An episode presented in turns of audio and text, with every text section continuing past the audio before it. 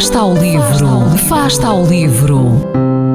Ler mais, ler melhor, ler saúde, ler ciência, ler arte, ler todas as palavras do mundo. Afasta ao livro, uma rubrica da responsabilidade da Rede de Bibliotecas de Vizela.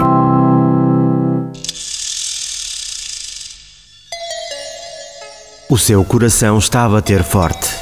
A sua respiração é rápida e superficial. Os seus punhos estão cerrados e os seus olhos e orelhas estão à procura de informação que lhe possa salvar a vida. Não, não acabou de dar caras com um urso. Está à espera de que o comboio parta, ou a fazer uma torrada, ou a decidir quais os rolos de papel higiênico que deve comprar. Uma coisa corriqueira de todos os dias, exceto que está a sofrer de uma das epidemias debilitantes da era moderna: o stress.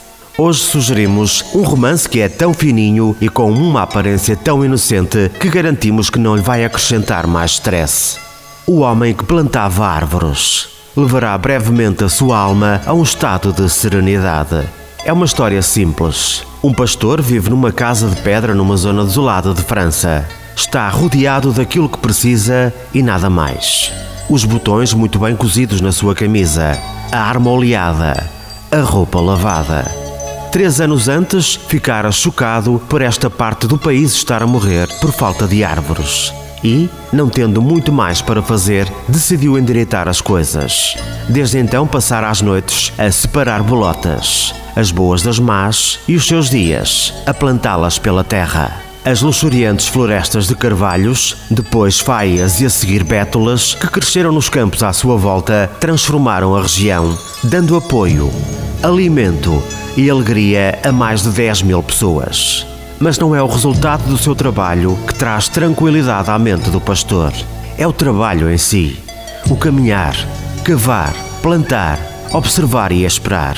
É mais ou menos impossível não se sentir calmo na companhia do pastor.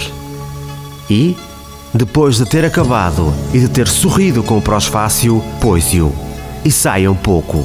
A primeira forma de ultrapassar o stress é lendo o romance adequado. A segunda é fazendo algum exercício. Ponha uma espátula no bolso e faça um longo e belo passeio.